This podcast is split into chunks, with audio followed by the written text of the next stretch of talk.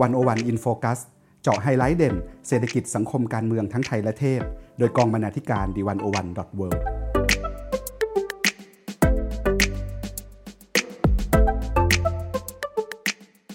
สวัสดีค่ะคุณผู้ฟัง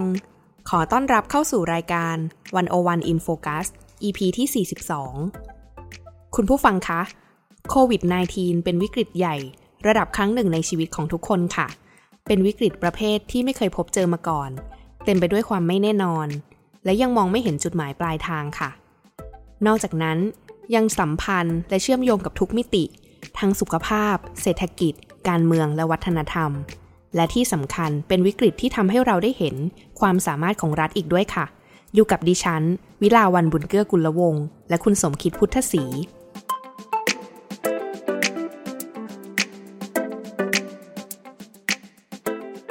คุณผู้ฟังคะ ทุกๆ ครั้งที่เกิดวิกฤตเศรษฐกิจ เราจะได้ยินคำว่า นโยบายการคลัง นโยบายกระตุ้นเศรษฐกิจ มาตรการการช่วยเหลือ และครั้งนี้ค่ะคำว่าบาสุก้าการคลังคืออะไรทำไมถึงน่าสนใจ คุณสมคิดจะช่วยให้เราได้รู้จักคำนี้กันมากขึ้นค่ะ สวัสดีค่ะ คุณสมคิด สวัสดีครับ คุณผู้ฟัง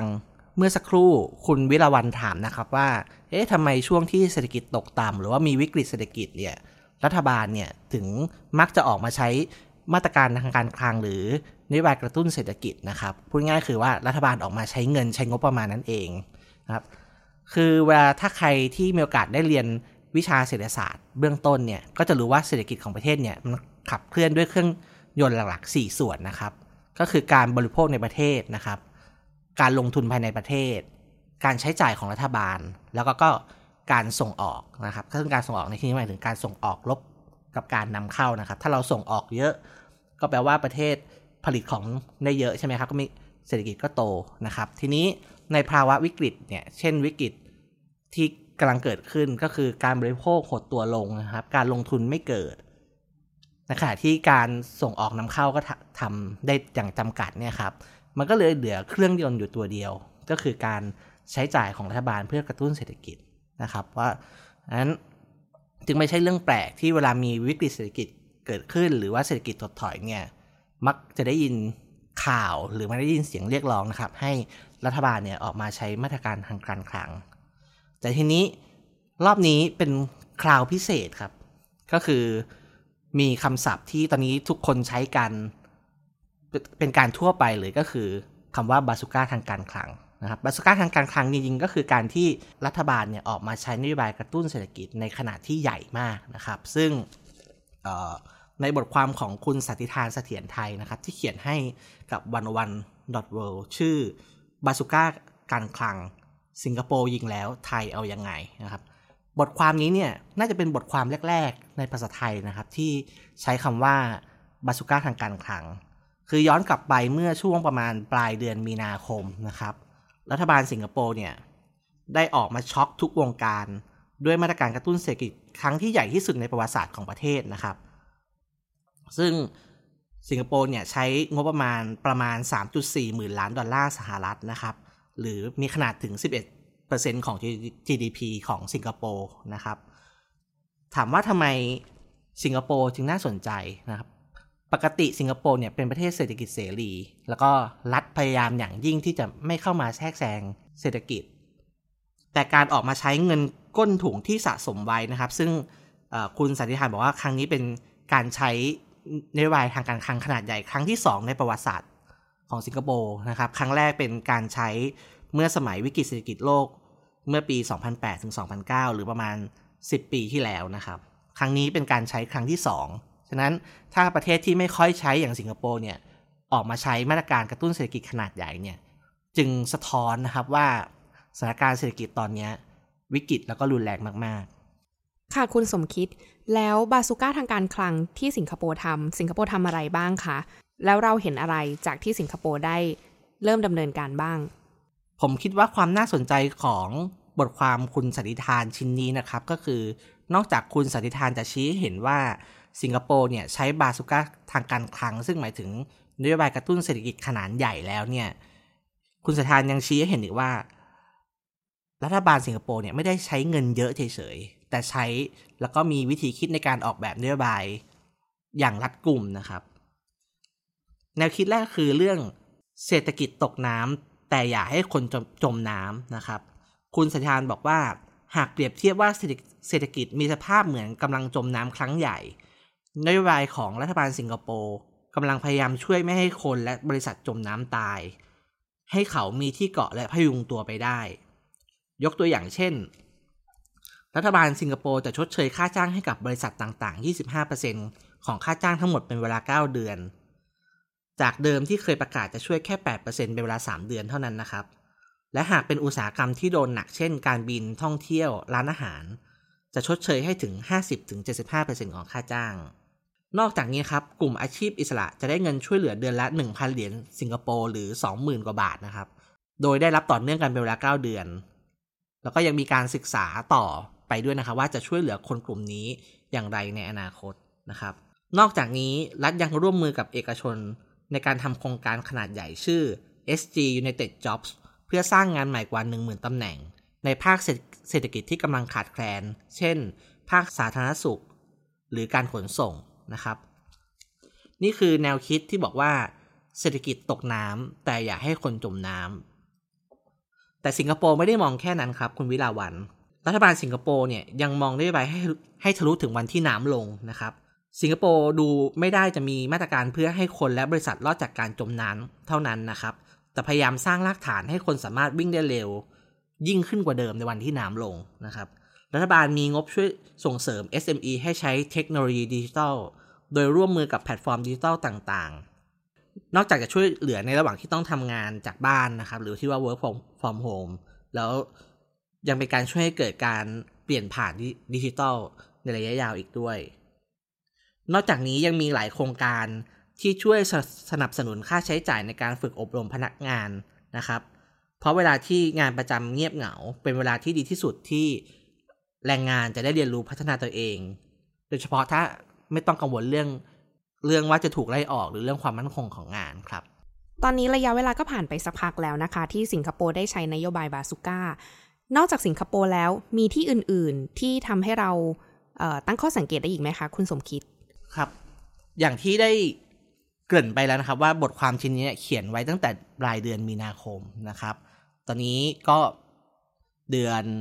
มิถุนายนแล้วนะครับ หลายประเทศครับจริงๆ เรียกได้ว่าแทบทุกประเทศในโลกเนี่ยต่างออกมาใช้นโยบายบาสุก้าทางการคลังทั้งหมดเลยนะครับ แล้วก็แต่ละประเทศนี้ก็จัดชุดใหญ่กันทั้งนั้นนะครับ ประเทศที่น่าสนใจเช่นสหรัฐอเมริกานะครับ จัดนโยบายกระตุ้นเศรษฐกิจชุดใหญ่ ครั้งประวัติศาสตร์ ขนาดกว่า 2 ล้านล้านดอลลาร์สหรัฐนะครับ หรือ 10 10%ของ GDP ของอเมริกา ซึ่ง เม็ดเงิน 2 ล้านล้านดอลลาร์สหรัฐคือเป็นเม็ดเงินที่ใหญ่มากๆนะครับ แล้วก็ไม่มีครั้งไหนในประวัติศาสตร์นะครับที่อเมริกาเนี่ยใช้เงินเพื่อกระตุ้นเศรษฐกิจขนาดนี้นะครับ หรือประเทศอย่างมาเลเซียเองก็จัดหนักนะครับ ฉีดมาตรการเศรษฐกิจมูลค่าถึง 17%ของ GDP ของมาเลเซีย คือถ้าเทียบโดยคำนึงถึงขนาดเศรษฐกิจเนี่ยก็มาเลเซียเนี่ยมาตรการขนาดใหญ่กว่าสิงคโปร์กว่าอเมริกาเสียอีกนะครับ แต่ก็มีคนบอกว่ามาตรการของมาเลเซียเนี่ยอาจจะไม่ไม่เรียกว่าเป็นมาตรการทางการคลังเสียดีเดียวนะครับ เพราะว่ามาตรการบางส่วนเนี่ยเป็นแค่การพักหนี้เฉยนะครับ แต่ว่า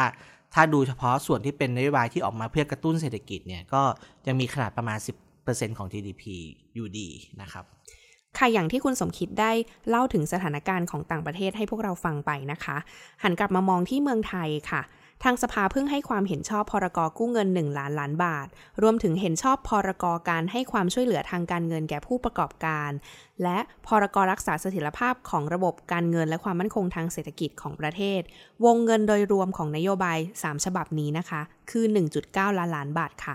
อย่างนี้เรียกว่าคือบาสุก้าทางการคลังของเมืองไทยหรือเปล่าคะคุณสมคิด และถ้าใช่เรามีอะไรที่น่าสนใจเกี่ยวกับกรณีนี้บ้างคะ ใช่เลยครับคุณวิรวันหลายคนก็เรียกนโยบายชุดนี้ของรัฐบาลนะครับ ว่าเป็นบาสุก้าทางการคลังของไทยนะครับ โดยเฉพาะไอ้เงินก้อน 1 ล้านล้านบาทที่รัฐบาลจะขอกู้มาเพื่อกระตุ้นเศรษฐกิจโดยตรงนะครับ ส่วนอีก9แสนล้านบาทเนี่ยเป็น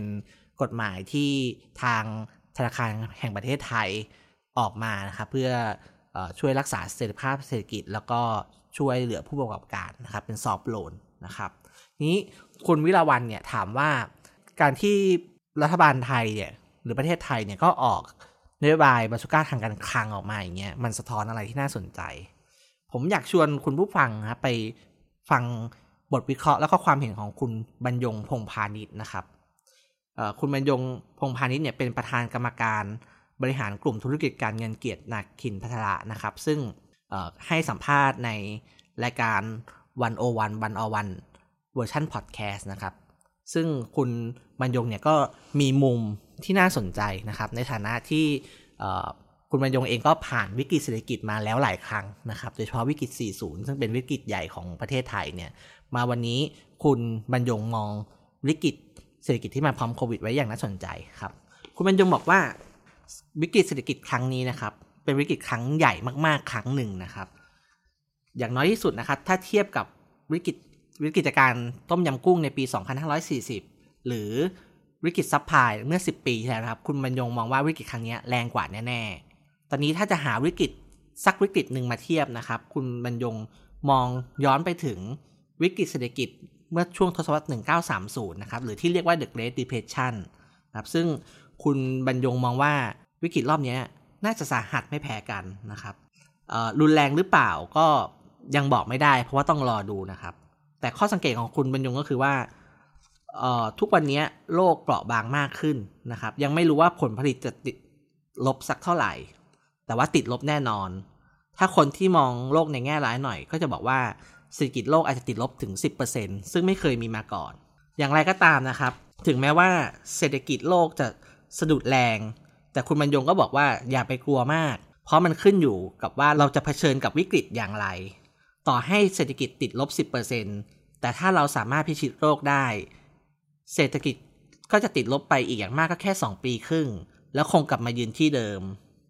นี่เป็นค่าเฉลี่ยทั่วไปเวลาเศรษฐกิจเจอวิกฤตใหญ่ แต่ปัญหาคือ คนเราอาจจะสะดุดไม่เท่ากัน บางคนอาจล้มพังภาพ ลุกไม่ขึ้นก็มี บางคนสะดุดแล้วตั้งหลักได้ คนบางคนช่วยโอกาสจากวิกฤตได้ก็มี แล้วนอกจากนี้คุณบรรยง มองยังไงว่ารัฐไทยอะค่ะ จะมีโจทย์อะไรในการที่จะใช้ต่อสู้กับวิกฤตโควิด -19 ในทางด้านเศรษฐกิจบ้างคะงานยากสำหรับรัฐไทยในความในความเห็นของคุณบรรยงเนี่ย มีอยู่ 3 ประเด็น ประเด็นแรกก็คือรัฐเป็นคนล็อกดาวน์เอง ซึ่งทำให้เกิดวิกฤตเศรษฐกิจ ซึ่งถ้าใครตามดีเบตเรื่องนโยบายล็อกดาวน์เนี่ยก็จะเห็นนักคิดหรือว่าผู้กำหนดนโยบายกลุ่มหนึ่งเนี่ย มองคล้ายๆอย่างนี้ครับว่า วิกฤตเศรษฐกิจครั้งนี้เราเลือกให้เกิดขึ้นเอง เพราะ เป็นคำสั่งของรัฐที่ทำให้เกิดการล็อกดาวน์นะครับฉะนั้นโจทย์ก็คือจะผ่อนคลายการล็อกดาวน์อย่างไร คุณบรรยงเองมองว่าที่ผ่านมานะครับ รัฐผ่อนคลายล็อกดาวน์ช้าเกินไปนะครับ แล้วก็คลายแบบไม่ค่อยได้ผล ประเทศไทยมีผู้ติดเชื้อใกล้ศูนย์เนี่ยมาหลายวันแล้วนะครับ แต่ว่ามาตรการผ่อนคลายทางเศรษฐกิจยังน้อยเกินไป ต่อให้เรากลัวการระบาดรอบสองแค่ไหน จะคลายหรือไม่คลาย อย่างไรก็หนีไม่พ้น ดังนั้นเราน่าจะคลายเสียก่อน ถ้ามีระลอกสองตามมา ตอนนี้จะได้รู้ว่าต้องรับมืออย่างไรถึงจะป้องกันได้ผลนะครับ ประประเด็นที่สองที่คุณบรรยงกังวลก็คือว่า ถ้าสมมติว่ามีการระบาดลอกใหม่ขึ้นมาจริง ๆ เนี่ย รัฐบาลจะมีความยืดหยุ่นพร้อมปรับตัวเพื่อรับมือกับสถานการณ์ใหม่ได้รวดเร็วแค่ไหน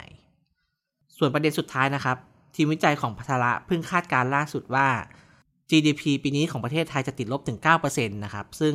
คุณบรรยงบอกว่าเป็นการปรับการคาดการณ์ครั้งที่ 3 แล้ว ครั้งแรกเนี่ยคาดการณ์มาว่าจะลบ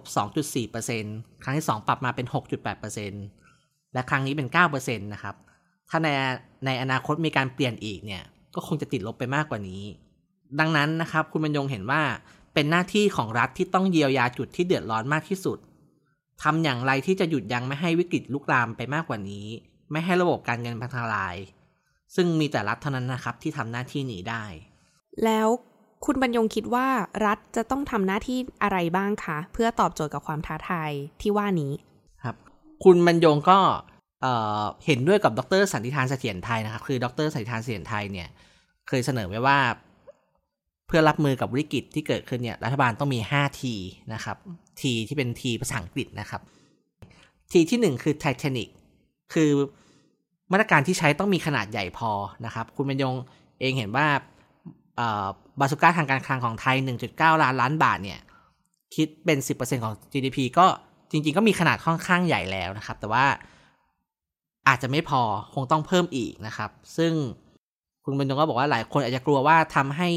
นี้สาธารณะของประเทศเพิ่มขึ้นหรือเปล่านะครับ แต่ว่าสำหรับคุณบรรยงเองมองว่า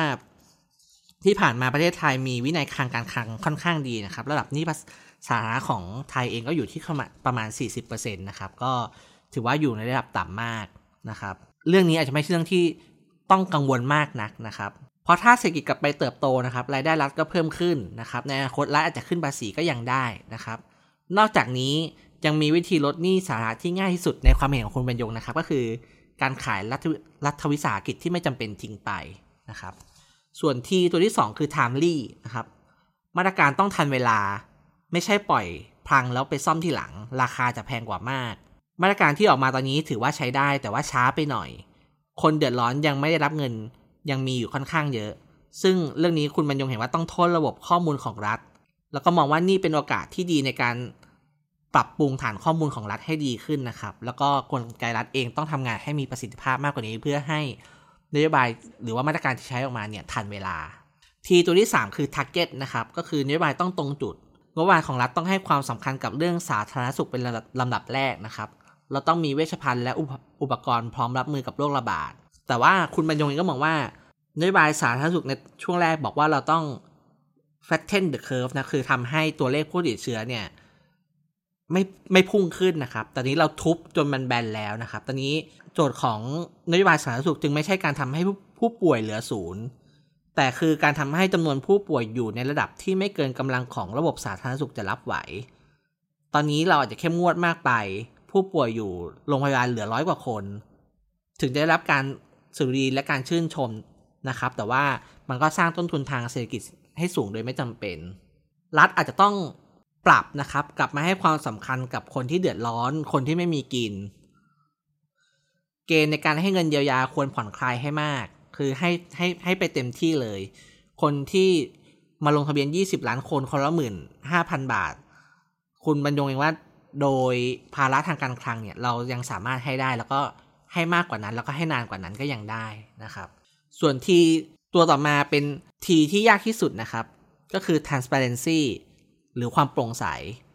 คือทำยังไงต้องแน่ใจว่าทรัพยากรที่รัฐรวบรวมมาทั้งหมดไม่รั่วไหล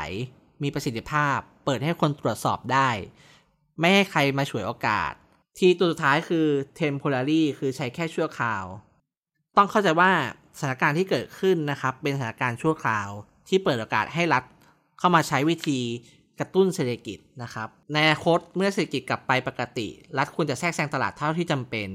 แล้วก็พยายามเปิดให้เอกชนเป็นคนลงมือทำนะครับ เข้าไปแล้วถอยให้เร็วนะครับ คุณบรรยงทิ้งท้ายนะครับว่าข้อกังวลของคุณบรรยงก็คือ ถ้ารัฐไทยปล่อยให้ทรัพยากรอยู่ในมือของระบบราชการ ซึ่งเป็นระบบที่ไม่มีประสิทธิภาพเป็นเวลานาน ไม่ยอมถอยออกมา แต่กลับมาสร้างหน่วยงานใหม่ สร้างงบประมาณถาวร ในระยะยาว สิ่งเหล่านี้จะกลับกลายเป็นหายนะครับค่ะและนักวิชาการด้านเศรษฐศาสตร์อีกท่านหนึ่งนะคะ ที่ได้พูดเรื่องบาสุก้าทางการคลังเอาไว้ ก็คืออาจารย์วีรยุทธ์การชูชัดค่ะ ในชิ้นงานที่ชื่อ อย่าอัดเงินเพื่ออดีตต้องอัดฉีดอนาคต 3 จุดอันตราย และ 3 ทางออกเศรษฐกิจไทยหลังโควิดค่ะ คุณสมคิดคะอาจารย์วีรยุทธ์กังวลเรื่องอะไรบ้างสำหรับนโยบายทางการคลัง ที่ประเทศไทยได้ทำออกมาคะบทความของอาจารย์วีรยุทธ์ก็ชวนให้เราจับตานโยบายบาสุก้าทางการคลังได้อย่างน่าสนใจนะครับ ซึ่งก็ตรงตามชื่อที่คุณวิลาวันบอกเลย ก็คือเรื่อง 3 จุดอันตรายนะครับ3จุดอันตรายของอาจารย์วิรุธมีอะไรบ้าง อย่างแรกนะครับ บาสุก้าทางการคลัง อาจกลายเป็นกามิกาเซ่พีชีพนะครับ ข้อกังวลของอาจารย์วิรุธก็คือว่า หากเงิน 1.9 ล้านล้านบาทเนี่ยถูกจัดการโดยรัฐราชการไทยที่ไม่มีประสิทธิภาพนะครับ ก็จะเป็นการเปลี่ยนบาสุก้าทางการคลัง ให้กลายเป็นกามิกาเซ่หรือการตำน้ำพริกละลายแม่น้ำนะครับ เป็นการปรับโครงการเก่าเติมคำว่าโควิดเข้าไป จัดงานสัมมนาและจัดซื้อจัดจ้างเหมือนเดิมนะครับ แล้วก็ว่านี่เป็นการแก้ปัญหาโควิดแล้วนะครับ วิธีการแบบนี้ครับอาจารย์วิริยุทธ์บอกว่าจะเป็นการพาคนไทยทั้งประเทศตายหมู่นะครับ แต่ว่าเป็นการเป็นการพีชีพของคนไทยเพื่อรักษาระบบราชการเอาไว้นะครับดังนั้นรัฐราชการเป็นจุดตายจุดแรกที่พึงระวังนะครับ ต้องเปลี่ยนทั้งวัฒนธรรม และแนวทางการให้คุณให้โทษกับข้าราชการ จาก ที่เคยสนใจแต่ปัจจัยภายใน มาเป็นการตอบสนองต่อปัญหาประชาชนที่ทันท่วงทีและเป็นธรรมนะครับ จุดตายหรืออันตรายที่ 2 ในมุมของอาจารย์วิรุธนะครับก็คือบาสุก้าทางการคลังอาจกลายเป็นบาสุก้าประชารัฐนะครับ คือสมมติว่ารัฐบาลเกิดตระหนักได้ว่าไม่อยากพึ่งพาระบบราชการเป็นหลัก ก็หันมาหาบริษัทเอกชนที่ใกล้ชิดแทน เราก็อาจจะเห็นการกลับมาของพันธมิตรประชารัฐ ที่มีการจับคู่ CEO กลุ่มทุนใหญ่ ให้มาทำงานร่วมกับรัฐมนตรีในการกำหนดวาระสำคัญของประเทศ เช่น รัฐมนตรีการท่องเที่ยวและกีฬาจับมือกับผู้บริหารโรงแรมใหญ่ เพื่อออกนโยบายช่วยเหลือธุรกิจโรงแรม รัฐมนตรีเกษตรและสหกรณ์จับมือกับผู้บริหารธุรกิจน้ำตาล เพื่อออกนโยบายช่วยเหลือเกษตรกร ยึดแนวทางพี่ช่วยน้องที่ทางการเคยแปลเป็นภาษาอังกฤษเองว่า Big Brother Project นะครับ ถ้าเป็นแบบนี้แล้วเราก็บาสุก้าทางการคลัง ก็จะกลายเป็นบาสุก้าประชารัฐ ก้าวข้ามระบบราชการก็จริง แต่กลับไปฝากความหวังไว้กับทุนใหญ่แทน ให้เจ้าสัวและ CEO เป็นผู้นำการจัดสรรงบประมาณเพื่อช่วยเหลือประชาชนและกิจการขนาดเล็ก ซึ่งวิธีการแบบนี้ก็ชวนให้ตั้งคำถามนะครับ ถ้าเกิดขึ้นจริงว่า การจัดสรรงบประมาณจำนวนมหาศาลให้แต่ละธุรกิจจะเป็นไปอย่างโปร่งใสเท่าเทียมเพียงใดนะครับ เพราะเงินทองไม่ได้ไหลลงจากบนลงล่างเหมือนน้ำ แต่มักติดอยู่ในบัญชีที่ไม่มีใครมองเห็น นี่คือจุดอันตรายจุดที่ 2 ที่ต้องช่วยกันระวัง จุดอันตรายจุดที่ 3 นะครับ ก็คือเรื่องความเหลื่อมล้ำระหว่างคนและพื้นที่ อาจารย์วิรุธเองก็ชี้ให้เห็นนะครับว่า ไวรัสโควิด -19 เนี่ย ไม่ได้ส่งผลกับทุกคนอย่างเท่าเทียม เช่นข้าราชการยังได้รับเงินเดือนต่อเนื่องในขณะที่เจ้าของกิจการและลูกจ้างหลากหลายคน ชีวิตกำลังแขวนอยู่บนเส้นได้นะครับ คนจำนวนหนึ่งหาหน้ากากอนามัยได้เพียงยกหูโทรศัพท์ แต่คนจำนวนมากกับต้องนั่งรถเมล์หลายกิโล ไปซื้อหน้ากากให้ลูกหลานวันต่อวัน เพื่อใช้ซ้ำแล้วซ้ำอีกนะครับ อาจารย์วิรุธบอกนะครับว่าหากยอมรับว่ามีความเหลื่อมล้ำอยู่ในทุกมิติของวิกฤตโควิดครั้งนี้ มาตรการช่วยเหลือควรเปลี่ยนวิธีคิดจากการตั้งแท่นของภาครัฐ เพื่อเตรียมยิงบาสุก้าไปหาประชาชน มาเป็นการแบ่งสรรงบประมาณเพื่อลดความไม่เท่าเทียมระหว่างกลุ่มคน และระหว่างพื้นที่น่าจะเหมาะสมกว่า รัฐควรถือโอกาสกระจายอำนาจทางการคลังไปสู่ประชาชนแต่ละท้องถิ่นไปในตัว ไม่ควรให้รัฐ ทั้งส่วนกลางและส่วนภูมิภาคเป็นผู้ตัดสินใจ เพราะแต่ละพื้นที่มีโครงสร้างเศรษฐกิจต่างกัน บางอำเภอบางจังหวัดมีโครงการก่อสร้างมากพอแล้ว แต่ต้องการโรงเรียนและบุคลากร บางพื้นที่มีคนหนุ่มสาวจำนวนมากที่กำลังมองหางานคุณภาพใกล้บ้าน ไม่อยากไปเสี่ยงชีวิตในกรุงเทพมหานครเหมือนคนรุ่นพ่อรุ่นแม่ ถ้าเป็นอย่างนี้ครับ อาจารย์วิรยุทธ์ตั้งคำถามนะครับว่าจะเป็นการดีกว่าไหม ถ้าเราเปลี่ยนวิธีจากการยิงบาสุก้ากระสุนหนักออกจากส่วนกลาง เป็นการส่งเสริมการทำบั้งไฟ ที่แต่ละจังหวัดแต่ละอำเภอ สามารถออกแบบนโยบายเฉพาะตัวได้นะครับ รัฐควรมีหน้าที่เป็นผู้สร้างแพลตฟอร์มให้ประชาชนต่างกลุ่ม ไม่ว่าจะเป็นอายุเพศหรืออาชีพนะครับ รวมถึงต่างพื้นที่ ต่างมีเป้าหมายชีวิต มีสิทธิ์มีเสียงในการตัดสินใจว่า จะจัดสรรงบประมาณให้สอดคล้องกับแต่ละกลุ่มอย่างไรนะครับ อาจารย์วิริทิ้งท้ายว่า เพราะการไม่ทิ้งใครไว้ข้างหลัง ไม่ควรหมายถึงเพียงการรอรับเงินจากรัฐเท่านั้น แต่ควรหมายถึงการเปิดโอกาสให้ทุกคนมาอยู่ข้างหน้า ตั้งแต่ต้น ของกระบวนการกำหนดนโยบายเลย คุณผู้ฟังคะ ยังมีอีกหนึ่งชิ้นงานค่ะที่น่าสนใจ คือเป็นงานที่อาจารย์วีระยุทธเขียนร่วมกับอาจารย์นภนต์ ภุมมาค่ะ เขียนเกี่ยวกับจอห์นเมนาร์ดเคนส์ชื่อชิ้นงานว่าสิ่งที่เคนส์ย้ำกับคำที่เคนส์ลืม จอห์นเมนาร์ดเคนส์ไม่เคยตายค่ะ ชื่อของเขาจะกลับมาทุกครั้งในยามที่รัฐบาลใดต้องการใช้งบประมาณมหาศาลเกินปกติ จนทำให้เคนส์กลายเป็นคำไวยพจน์ อันไพเราะสนอหู ที่ถูกใช้แทนคำอย่างการขาดดุลการคลัง หรือหนี้สาธารณะค่ะ เคนส์เป็นนักเศรษฐศาสตร์แห่งมหาวิทยาลัยเคมบริดจ์ผู้มีสำนักคิดที่ตั้งตามชื่อของเขา เขาเป็นคนที่มีชื่อเสียงด้านความหลักแหลมมาตั้งแต่เด็กค่ะ หนังสือของเขาชื่อ The Economic Consequence of the Peace ตีพิมพ์ในปี 1919 ชำแหละความไร้ศีลธรรมของฝ่ายสัมพันธมิตรผู้ชนะสงคราม และเป็นหนังสือขายดีไปทั่วโลก หลังจากนั้นในปี 1936 ผลงานชิ้นเอกของเขา The General Theory of Employment Interest and Money ก็ปรากฏตัวออกมา และเปลี่ยนวิธีการศึกษาวิชาเศรษฐศาสตร์มหาภาคไปตลอดกาลในยามที่รัฐบาลกำลังจะอัดฉีดบาสุก้าการคลังเข้าสู่ระบบเศรษฐกิจ มีหลักการพื้นฐานของเคนส์อย่างน้อย 4 ข้อค่ะ ที่เราควรให้ความสำคัญ คือการขจัดความไม่แน่นอน การใช้ประโยชน์จากตัวคูณทวี การมองแยกปัญหาระหว่างปัจเจกกับส่วนรวม และการการุญยฆาตเสือนอนกิน ดิฉันจะขอให้คุณสมคิด ช่วยอธิบายบทความนี้ให้พวกเราได้ฟังกันค่ะ โดยส่วนตัวนะครับ ผมชอบบทความนี้มากนะครับ ตั้งแต่ชื่อเลย สิ่งที่เคนย้ำกับคำที่เคนลืมนะครับ คืออาจารย์ต้องชมครับว่าอาจารย์วิยุทธ์เนี่ยตั้งชื่อบทความได้เก่งมากนะครับ แล้วก็ส่วนที่สองก็คือเนื้อหา คือ ถ้าคนที่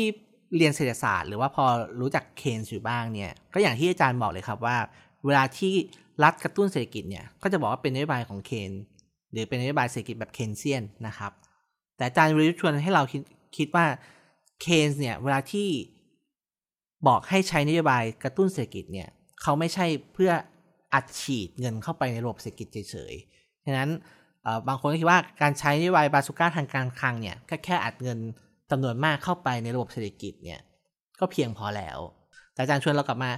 อ่านเคนส์นะครับ แล้วก็ว่าในสำคัญของนโยบายเศรษฐกิจแบบเคนเซียนเนี่ย มีอะไรบ้างที่ต้องคำนึง ถึงจะทำให้นโยบายกระตุ้นเศรษฐกิจเนี่ยได้ประสิทธิผลสูงสุดนะครับ อย่างแรกเลยคือกระตุ้นสัญสัญชาตญาณสัตว์ขจัดความไม่แน่นอนนะครับ ก็คืออาจารย์พยายามชี้ให้เห็นนะครับว่าเคนส์เนี่ยแยก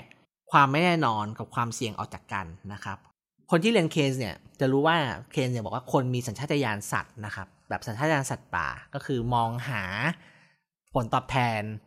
ที่ดีที่สุดเสมอนะครับอันนี้คือสัญชาตญาณสัตว์ป่าในความหมายของเคนส์ฉะนั้นเวลาที่คนมองหาผลตอบแทนที่ดีที่สุดเนี่ยเขาก็ต้องคำนวณว่าเขามีความเสี่ยงอย่างไรนะครับ แต่ว่าอาจารย์ชี้เห็นนะครับว่าสำหรับเคนแล้วเนี่ยความไม่แน่นอนเนี่ยต่างจากความเสี่ยงนะครับ เพราะความเสี่ยงเนี่ยเรายังสามารถประเมินหรือคำนวณได้ในเบื้องต้นนะครับ แต่ความไม่แน่นอนคือสภาวะที่เราไม่รู้แม้กระทั่งความน่าจะเป็นของเหตุการณ์ในอนาคต เมื่อโลกข้างหน้าเต็มไปด้วยความคลุมเครือ นักลงทุนก็ไม่กล้าลงทุนอยู่ดี เพราะตื่นตระหนกไม่ต่างจากคนทั่วไปนะครับ ฉะนั้นถ้าความแน่นอนยังอยู่เนี่ย การลงทุนก็ย่อมลดลงนะครับ เมื่อการลงทุนลดลง เศรษฐกิจก็ต้องลดลงตามไปด้วยนะครับ ระดับรายได้ของทั้งสังคมก็ลดลง อาจารย์วิรยุทธ์และอาจารย์นพลเขียนไว้นะครับว่า ปริมาณการลงทุนจะสูงพอ ให้เกิดการจ้างงานเต็มที่ก็ต่อเมื่อสัญชาตญาณสัตว์ของนักลงทุนเนี่ยได้รับการกระตุ้นด้วยเทคโนโลยีใหม่ หรือข่าวดีในตลาด ในภาวะปัจจุบัน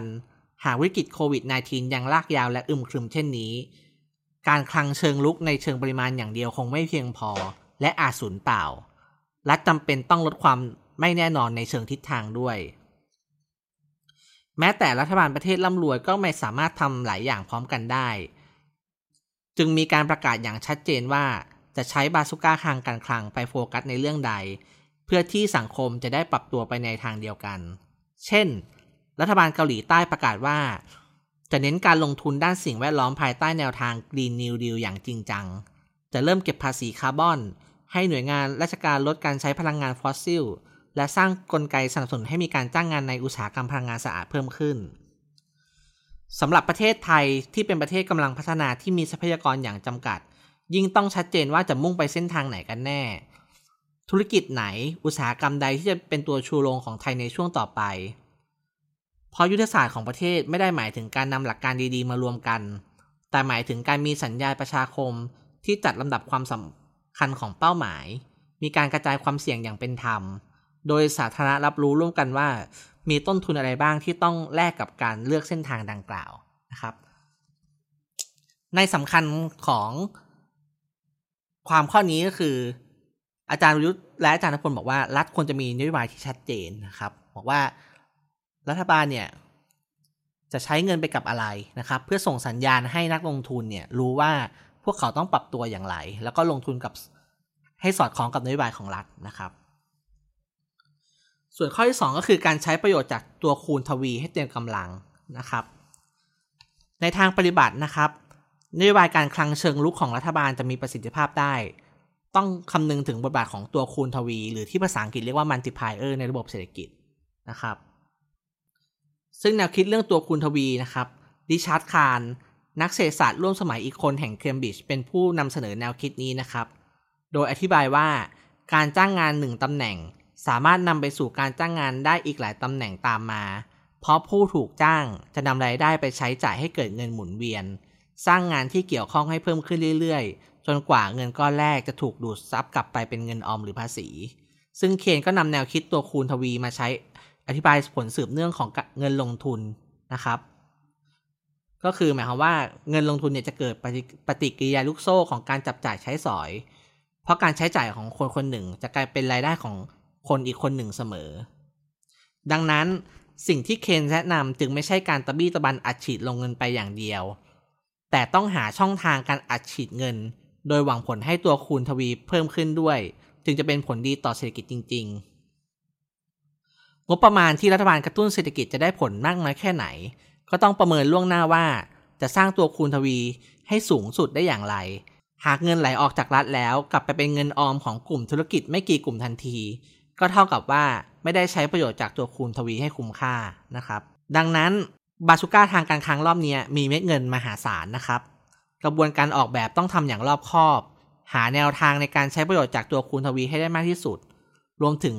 มีกลไกประเมินผลระหว่างทางตามหลักวิชา ที่จะช่วยปรับปรุงนโยบายได้โดยไม่ต้องรอจนหมดงบประมาณ รวมถึงมีกลไกประเมินผลระหว่างทางตามหลักวิชา ที่จะช่วยปรับปรุงนโยบาย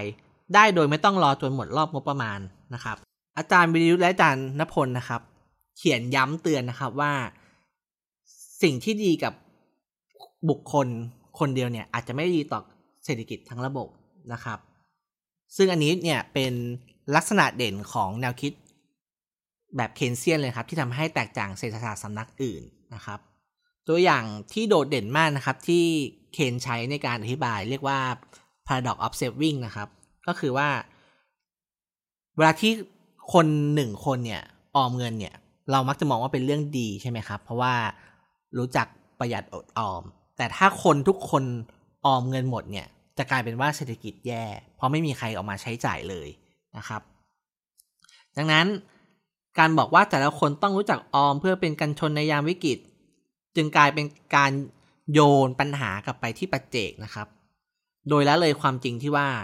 ความล้มเหลวของเศรษฐกิจและนโยบายรัฐที่ผ่านมา อาจเป็นปัจจัยสำคัญในการทำให้คนไทยจำนวนมากมีรายได้ไม่เพียงพอ คือเวลาบอกว่าคนไทยรายได้มีรายได้ไม่เพียงพอครับ อาจารย์วิรยุทธ์และอาจารย์นพลบอกว่า คือไม่เหลือที่จะออมด้วยซ้ำนะครับวันนี้ประเด็นนี้นะครับ ชวนให้เราเห็นว่าเวลาใช้นโยบายเศรษฐกิจเนี่ยควรจะใช้หน่วยวิเคราะห์ให้เหมาะสมกับผลกระทบของนโยบายที่จะเกิดขึ้นด้วยนะครับ การดำเนินนโยบายเพื่อส่วนรวมจำเป็นต้องใช้หน่วยการวิเคราะห์เป็นส่วนรวม ไม่บิดไม่บิดเบือนสาเหตุและการแก้ปัญหาที่เป็นเรื่องมหาภาคให้กลายเป็นเรื่องของปัจเจกนะครับ อาจารย์วิยุทธ์และจันทพลนะครับ ชี้เห็นว่าข้อเสนอสำคัญที่มักถูกลืมอีกข้อหนึ่งของเคนส์คือเรื่องการการุญยค่าเสือนอนกิน โดยเสือนอนกินในที่นี้หมายถึง กลุ่มนายทุนผู้ได้ประโยชน์จากความขาดแคลนของทุนในสังคม จนสามารถสร้างรายได้มหาศาลจากค่าเช่าและดอกเบี้ย โดยไม่ต้องลงแรงคิดหรือทำสิ่งใดนะครับ เคนเรียกนายทุนกลุ่มนี้ว่า functionless investor ก็คือเป็นนักลงทุนที่ไม่มีประโยชน์นะครับ ในทางเศรษฐกิจนะครับ การการุญยค่าเสือนอนกิน หรือก็คือทำให้พวกนักลงทุนที่ไม่มีประโยชน์เนี่ยตายไปเนี่ยทำได้หลายแนวทาง มาตรการที่เคนเสนอก็มีเช่น การเก็บภาษีมรดก การใช้กฎหมายห้ามเรียก ดอกเบี้ยเกินอัตรา หรือมาตรการควบคุมค่าเช่าเป็นต้น เคนเห็นว่าหากทรัพย์สินของเสือนอนกินมีมากเกินไป ทุนก็จะไม่ถูกนำไปใช้ในทางที่สร้างสารรค์ประโยชน์ให้กับเศรษฐกิจ และสังคมอย่างเต็มที่ รัฐบาลจึงควรการุญยทาสในทุนในทุนกลุ่มนี้ เพื่อให้ทุนถูกนำไปใช้อย่างมีประสิทธิภาพ และเศรษฐกิจมวลรวมก้าวไปข้างหน้าได้อย่างมั่นคง เป้าหมายสูงสุดที่เคนส์อยากเห็นก็คือ เศรษฐกิจที่ทุกคนมีงานทำและมีการกระจายความมั่งคั่งที่เป็นธรรม เคนส์เขียนไว้ในบทสรุปของ The General Theory หนังสือเล่มดังของเขานะครับว่า ข้อบกพร่องอันเด่นชัดในสังคมเศรษฐกิจของเราทุกวันนี้มีมีอยู่สองอย่าง 1. คือความล้มเหลวในการจัดการให้ทุกคนมีงานท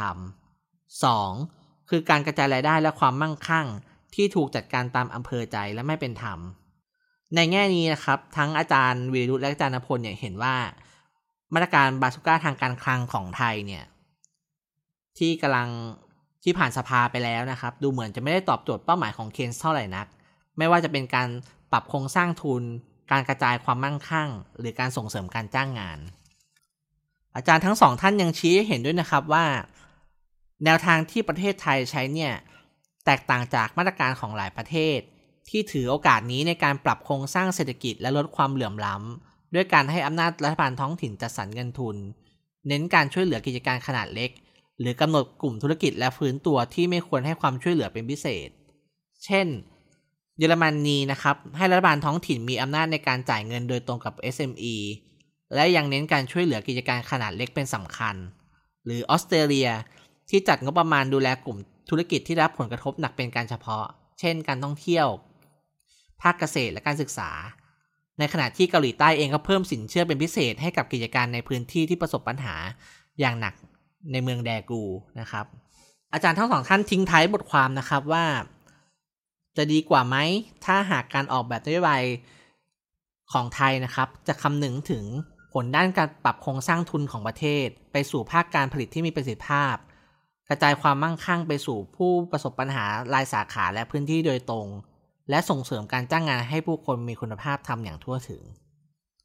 ค่ะ แล้วในบทส่งท้ายของชิ้นงานของอาจารย์วีรยุทธ์ชิ้นนี้นะคะ อาจารย์บอกว่าสิ่งที่น่าสนใจอีกอย่างในข่าวเกี่ยวกับพรกองเงินกู้ 1.9 ล้านล้านบาท คือแทบไม่มีรายละเอียดว่าสังคมจะสามารถตรวจสอบการใช้เงินมหาศาลก้อนนี้ได้อย่างไร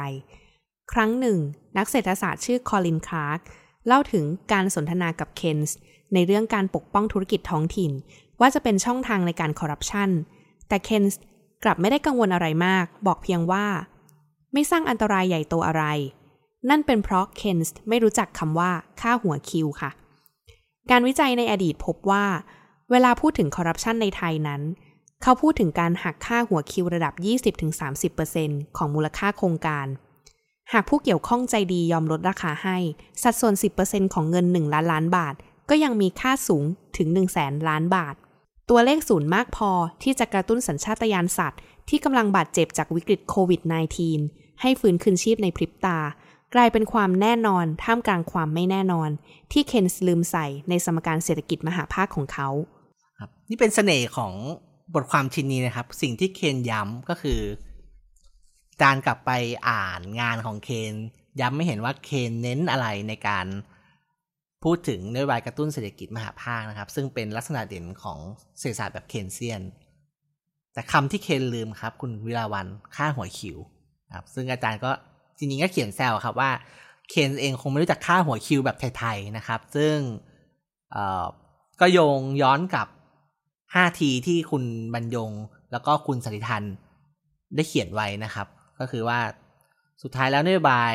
บรรสุก้าทางการคลังเนี่ย มันเป็นเงินขนาดใหญ่มากนะครับ 1.9 ล้านล้าน แล้วถ้าไม่มีการตรวจสอบ ไม่มีความโปร่งใสนะครับ มันก็เป็นความน่าเสียดายครับที่เราใช้งบประมาณมากขนาดนี้แล้วก็ต้องล่วไหลไปกับการคอร์รัปชันนะครับทำให้นโยบายไม่มีประสิทธิภาพด้วย และนี่ก็คือทั้งหมดของบาสุก้าการคลังที่เราได้รู้จักกันในวันนี้ค่ะ และในวันจันทร์ที่ 8 มิถุนายนนี้ค่ะ จะมีรายการ 101 Policy Forum ซึ่งครั้งนี้จัดเป็นครั้งที่ 4 ค่ะ เป็นการชวนนักการเมือง มาคุยกันในเรื่องนโยบายสาธารณะต่างๆ และในครั้งนี้คุยกันเรื่องของนโยบายเพื่อสู้วิกฤตเศรษฐกิจในยุคโควิด -19 ค่ะสำหรับคุณผู้ฟังที่อาจจะไม่ได้ฟังสดในรายการไลฟ์วันที่ 8 นี้นะคะ ก็สามารถดูย้อนหลังได้ในวันวัน world ค่ะสำหรับวันนี้ สวัสดีค่ะ สวัสดีครับ